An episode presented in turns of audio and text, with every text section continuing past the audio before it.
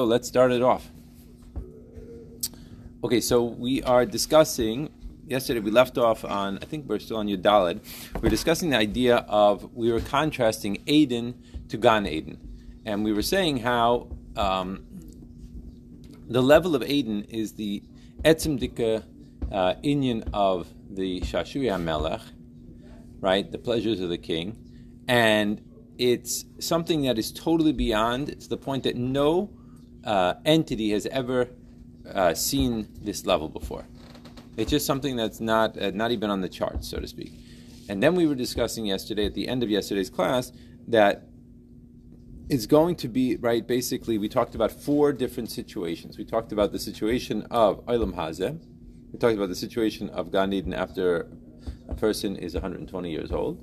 We talked about then the situation of uh, Yemos Mashiach, and then finally the idea of Tchias Mason, which is the ultimate goal of where we're heading.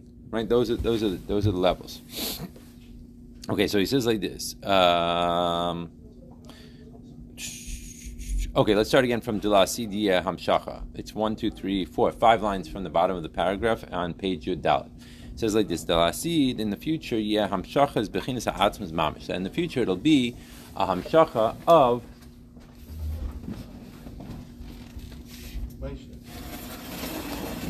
of Atzmas Mamish. Yeah? So he says, right, we discussed this. as gilui ha'atzmas mamish. At that point in time, there'll be a gilui of the atzmas mamish. Gilui dalasid lo yeh bechinas hispashtus begilui oros. Don't think it's going to be, however, just an expression of the revelation of lights. Namely, that is what's going to happen is going to draw down revelation of the helam ha'atzmi itself.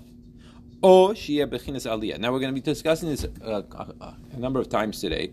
This idea of two different shitas in terms of whether the above is going to come below or the below is going to come above. That's basically the question here. Okay?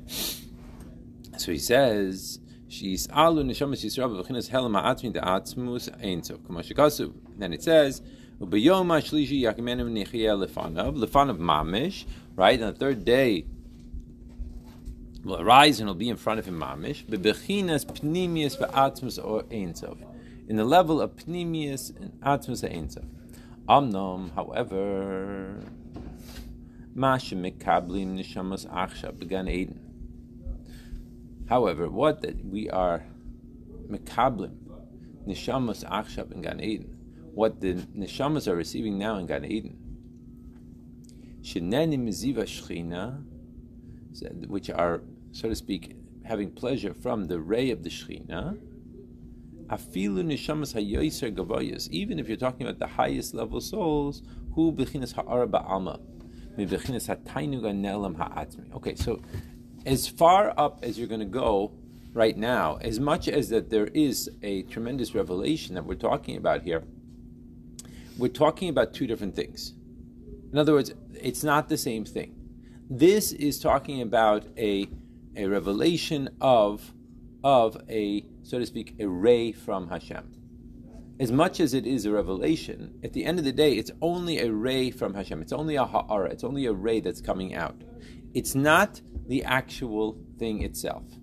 Okay, that's what he's saying here. Which is coming down through tremendous limitations as it goes down through the levels. Remember what we're saying here. Whenever you have this concept of gilui from one etzem to something else, there has to be a limitation on the etzem itself. There has to be that limitation. It's impossible to be without it. You following what I'm saying? That's the idea that has to occur. Once you're saying that you're going to give a gilui of something, by definition, you're li- saying, I'm limiting in this thing. And therefore, as much as in relationship, for example, to what we're experiencing down here in this world, it's bein aroch. Don't don't get anyone, you know, don't get confused by this. It's not like, but the, but it's a different type of ein aroch. It's a, it's it's within gilui right? So that's what he's saying. So even the highest level neshamas, right, that are up upstairs, so to speak, are receiving what? Are receiving giluyim from Hashem. Then he goes even further. Why? Because how else is the neshama going to be able to receive it? The only way that the neshama could receive it. Why is my home?